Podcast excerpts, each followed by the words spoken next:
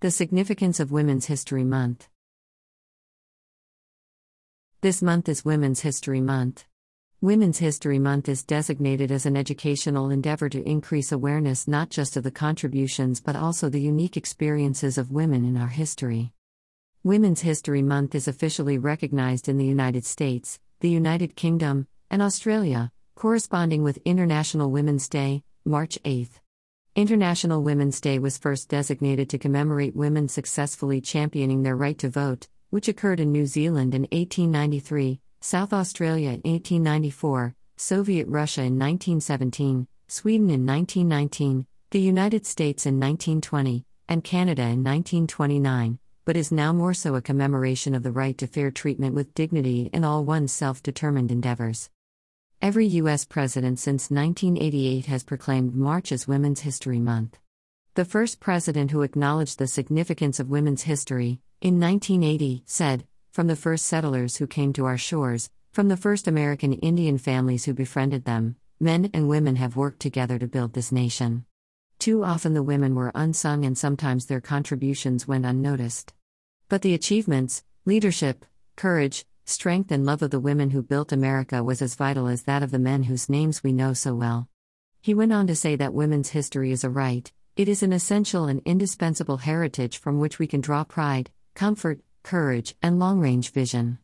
Understanding the true history of our country will help us to comprehend the need for full equality under the law for all our people. President Carter. Much of women's history and collective experience wasn't known by women or men until it was taught in school. By highlighting extraordinary women this month, children and adults alike are provided examples to look up to, emulate, and have pride in.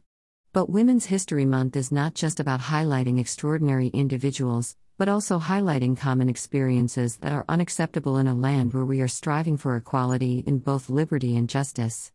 There are accounts of women and girls that have had experiences that no one would want for children or anyone else to have to suffer.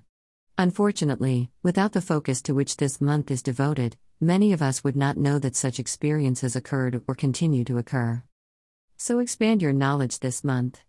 Learn more about extraordinary women, as well as more about the experiences that continue to be barriers to women, the barriers we collectively still need to address if we are to live closer to that ideal of equality in both liberty and justice, upon which our nation is founded. Here are some resources to that end. Resources for teachers from the Library of Congress and National Archives. Educational resources from the National Women's History Museum.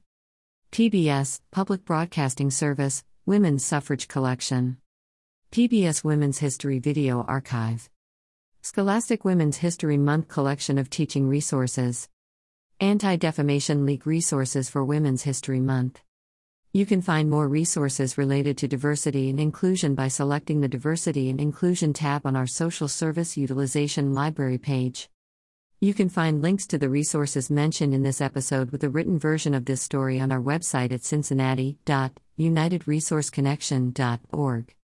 You've been listening to the Cincinnati Social Service News, now available as a podcast on Amazon Music, Audible, Apple, and Google Podcasts, iTunes, and Spotify.